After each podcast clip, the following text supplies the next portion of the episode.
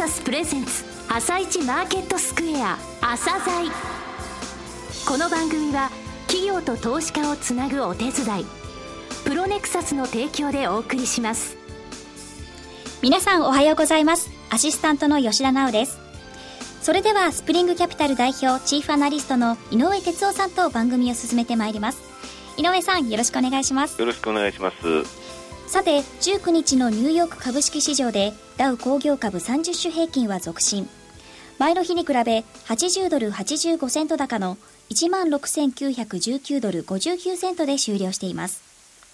またナスダック総合指数は19.202ポイント高の4527.514で終了しています。7月の米住宅着工件数が年率換算で前月比の15.7%増となり市場予想を大きく上回りました。ホームセンターのホームデポや小売会社などの決算が良かったことも交換されたようですね。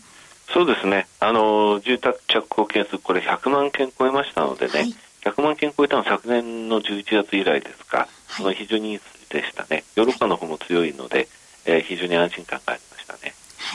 では後半もよろしくお願いします続いては朝鮮今日の一社です朝鮮今日の一社本日は建設資材伝説資材を中心とした卸売で近年大きく業績を拡大させている企業さんをご紹介いたします。えー、証券コード7438東証一部に上場されている近藤テックさんです。お話しいただきますのは代表取締役社長の近藤克彦様です。本日はよろしくお願いします。はい、よろしくお願いいたします。えー、設立は1953年。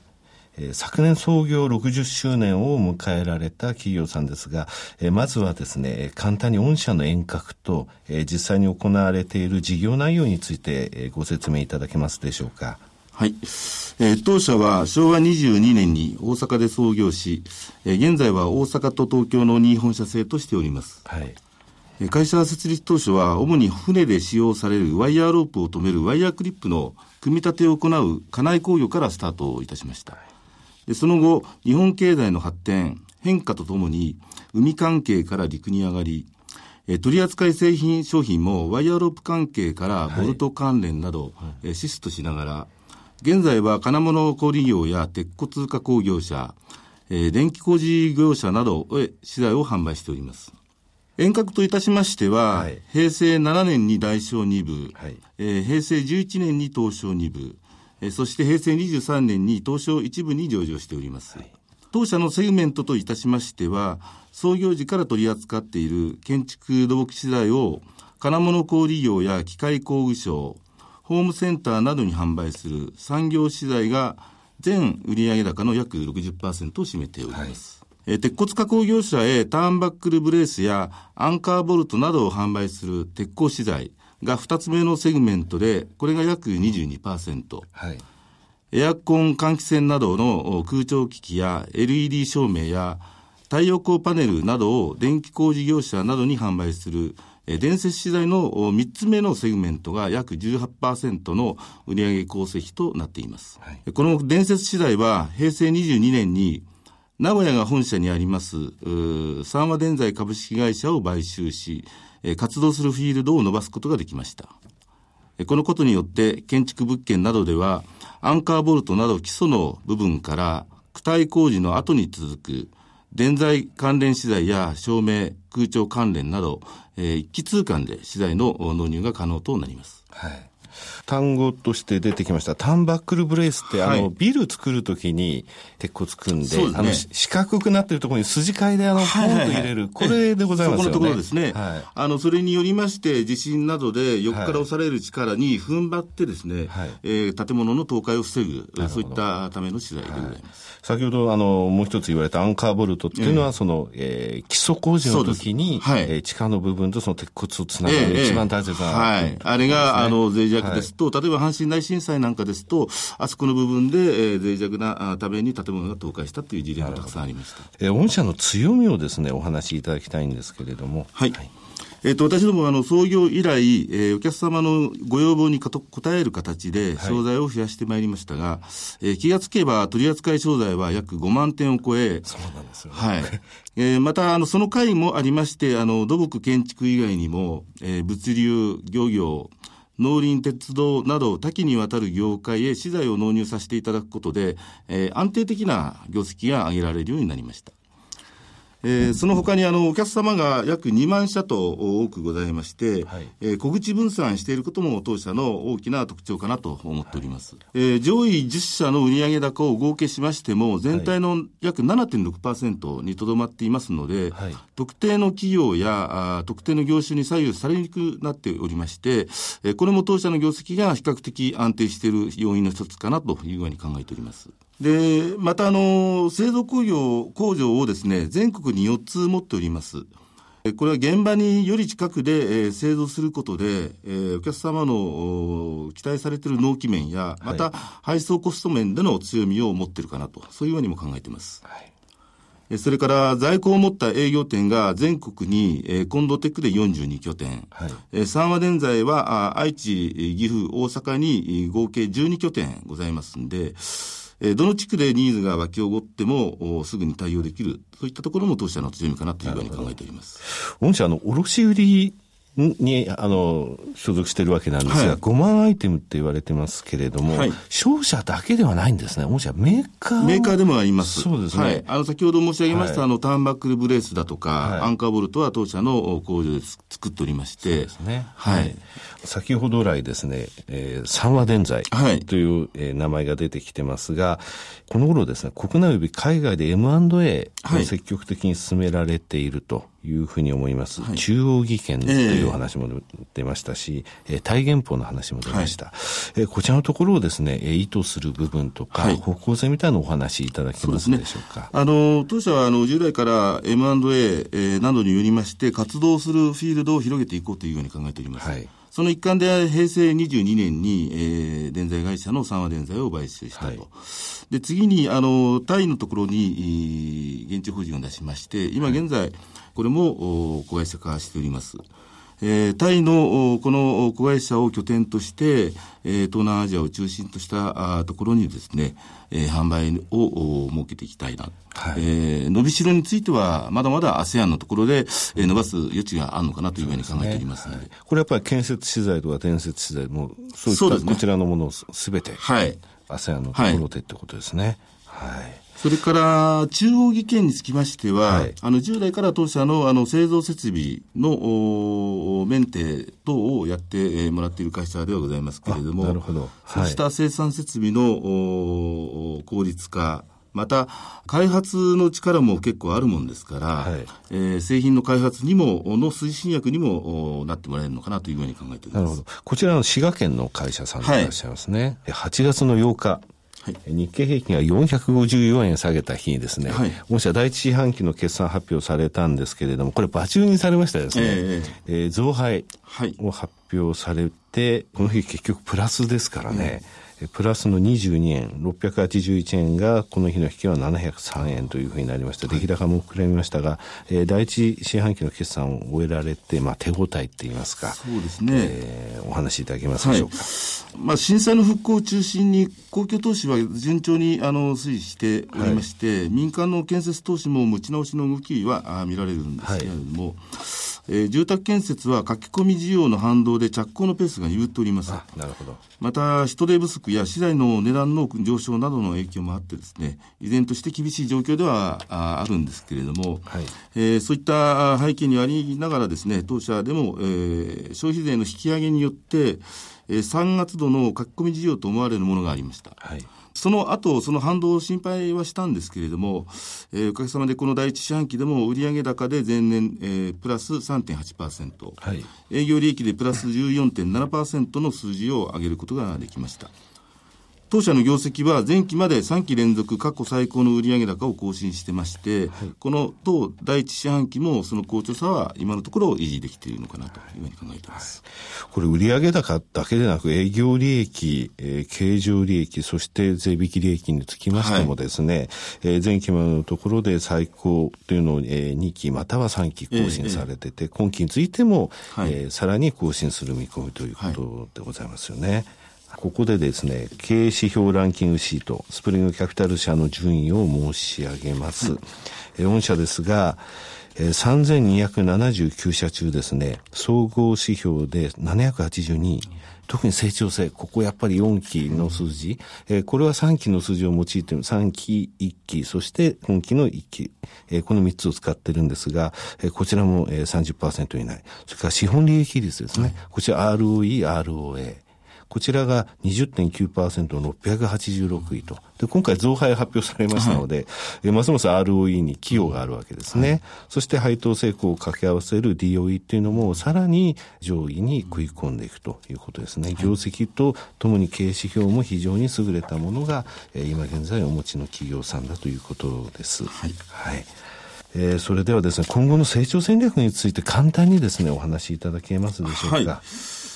そうですね。あの、私どもは、あの、まず国内の方では、あの、東日本大震災の復興、復旧が待たれておりますけれども、はい、えー、港湾関連などでも多くの私どもの製品商品が使用されておりますので、はい、まあ、お役立ちの精神で適宜、えー、そういった商品の供給に努めてまいりたいと考えています。はい、また、あの、太陽光関連でもパネルの販売は、子会社の三和電材で、で、またその下につきます課題につきましては、近藤テックで、えー、制作という具合に、お互いのノウハウを合わせて、えー、受注活動を展開していきたいなと考えております。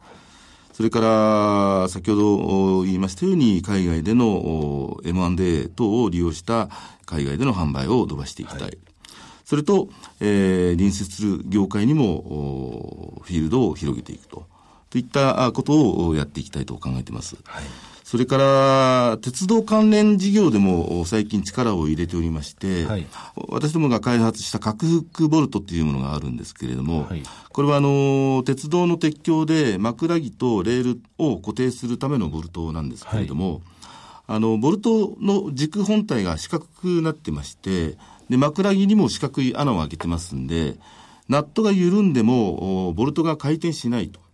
ということで、えー、鉄道会社さんのメンテナンスが楽になる、そういった資材でございます。はい鉄道関連各社さんに、えー、こういった商品の紹介を力入れてさせていただいていると、そういう状況でございます。えー、社長、株主政策についてもですね、えー、力を入れてらっしゃるですけれども、はい、この点についてもお話しいただけますでしょうか？はい。企業価値の最大化を目指しまして、次の3点のことを実施したいなというふうに考えております。はいまず一つ目でございますが、自社株を80万株償却償却いたします。二つ目でございますけれども、より多くの株主様に中長期的に保有、株式を保有していただくことを目的として、はい、株主優待制度を導入することといたしました。はい、保有株式数に応じてお米券を、えー、配らせていただきます。なるほど。はいえー、つ目は配当でございます。年、えー、15円50銭ということにしておりましたけれども、業績が安定していることが確認できたということでございまして、えー、年20円に増配するということで、はい、えー、やらせていただきたいと考えております。えー、近藤社長、本日はどうもありがとうございました。どうもありがとうございました。なお、今日の一社のロングインタビューは番組ホームページからお聞きいただけますが、さらに井上さんに近藤テックについてお話しいただきます。はい、あのここ4期のですね成長性高いんですけれども、非常にあの堅実な会社さんなんですね、はい、60年、60期やってて、ですね、えー、経常利益はマイナスになったの1期だけなんですよ。はい、でこの会社さん、メーカー兼商社なんですね、えー、5万アイテム作ってるって言いましたけども、6割はですね受注生産なんですね、メーカーとしての製品のですね、でそれ在庫リスクないんですね。それから販売先が2万社あってですね上位10社を合計しても、えー、全体占める割合7.6%つまり分散されてるんですよ。でその他毎年1500社ぐらいですね、えー、納入先が増えているということですですね、えー、先週に続きまして卸売なんですけれども、えー、こちらの企業さん見るとき ROA っていうのを見てほしいんですね、はい、卸売っていうのは一般的に、えー、借り入れが多いんですよ、はい、えー、ただし近藤テクさんは低いんですけれどもね。ただあの借り入れをして事業を拡大して利益を生むっていうのは必ずあの企業さんが通る道なんですね、はい、そして ROA なんですが総資産利益率なんですがこの利益率を最終利益を使っているあの、えー、情報ベンダーとかですね、はい、えー、企業さんありますけどこれは私の中では間違いだと思ってます。事業利益といいましてね、はい、売上あ営業利益に、えー、利息収入それから配当金を加えたパーセンテージなんですねそうしますと、えー、近藤テックさん10.4%あるんですよですので10.4%のコストのない、えー、それよりも低いコストの借り入れだったらこの会社は、えー、借りて、えー、事業に回せばそれだけ利益が出るということなんですね。もちろん近藤テックさんはあの、単体ではもう無借金ですし、えー、非常に債務内容健全なんですが卸売を見る際にはこの ROA, ROA も見てほしいと思います。非常にね、バリエーションもありやすいです。昨日の段階で近藤テックさん、PR10.38 倍、PBR1.13 倍なんですけれどもね、はい、これ今月の初めは PER10 倍割れてましたのでね、はい、えこの近藤テックさんぜひ覚えておいてほしい、えー、一銘柄ですね。はい、わかりました。それでは一旦お知らせです。企業ディスクロージャー IR 実務支援の専門会社プロネクサス上場企業のおよそ6割2200社をクライアントに持つ。これはアジア証券印刷の時代から信頼と実績を積み重ねてきたからこそ。さらにプロネクサスが目指すのは企業と投資家をつなぎ日本の株式市場を活性化させることです。プロネクサス私たちは個人投資家の皆さんを応援します。井上哲夫今日のストラテジー。それでは井上さん後半もよろしくお願いします。はい。えーとですね、ここ2週間のところをもう一回振り返ってみたいですね、はい、あのこの番組の中で紹介した、え需給に不安がないときに、えー、見るテクニカル、えー、2週間前にですねあまり心配してないと、はい、えー、ダウにつきましては年に2、3回しか、えー、過去を次元しない底値ゾーンを示すサインが出ていると言いました、はい、えー、それをもう一回言いますね。RSI の14日。これが36未満で、えー、ダウの場合は底値圏というのを今までも示してきたんですがそれは30を割れてたんですね、はい、で直近3回の、えー、パターンの時はどうだったか。500ドルから1000ドルぐらい、えー、ダウが上がってますその後というお話をしましたが、はい、えー、この2週間でダウがやっぱり500ドルぐらい上昇したということなんですね。はい、ですので、このサインというのはまた出た際にはこの番組でお伝えしようと思います。はい、えー、そして高値目処です。これにつきましては1か月前にご紹介しました、えー、全米の PER これをファクトセット社っていうアメリカの会社が出していますが、えー、4000社ぐらいの PR で出してるんですけれどもね、はい、これが、えー、昨年の12月、一昨年の12月に18倍で天井を打ってると。ですので、この18倍が一つの目処ですよというお話をしました。はい、えー、企業の決算が出揃いまして、えー、昨日現在16.9倍なんですね。はい、となると、昨日の終値に16.9分の18倍をかけると、ダウは1万8000飛んで20ドルという数字になります。これが、えー、目先の高値の目処れは1か月前にご紹介したとき1万8300ドルだったんですね。はい、ですので280ドルぐらい落ちたということです。えー、アメリカの方ちょっとそういう状態なんですが、はい、日本の方ですね、あの時日経平均でご紹介したのが同じ上昇率を掛け合わせますと、はい、1万6300円と持ちました、はい、えー、昨日の終値掛け合わせますと1万6450円になります、はい、こちらは150円上昇してますね、はい、となるとぱり、えー、みんなが言ってる1万7000円とかですねそうい。うのはちょっと厳しいところかなと、えー、基本的に1万6300円から450円。オーバーシュートして700円、えー、来週につきましてはこの先のですね見込みのところを、えー、お話したいと思います。なるほど。井上さん今日もありがとうございました。また来週もよろ朝鮮。この番組は企業と投資家をつなぐお手伝い。プロネクサスの提供でお送りしました。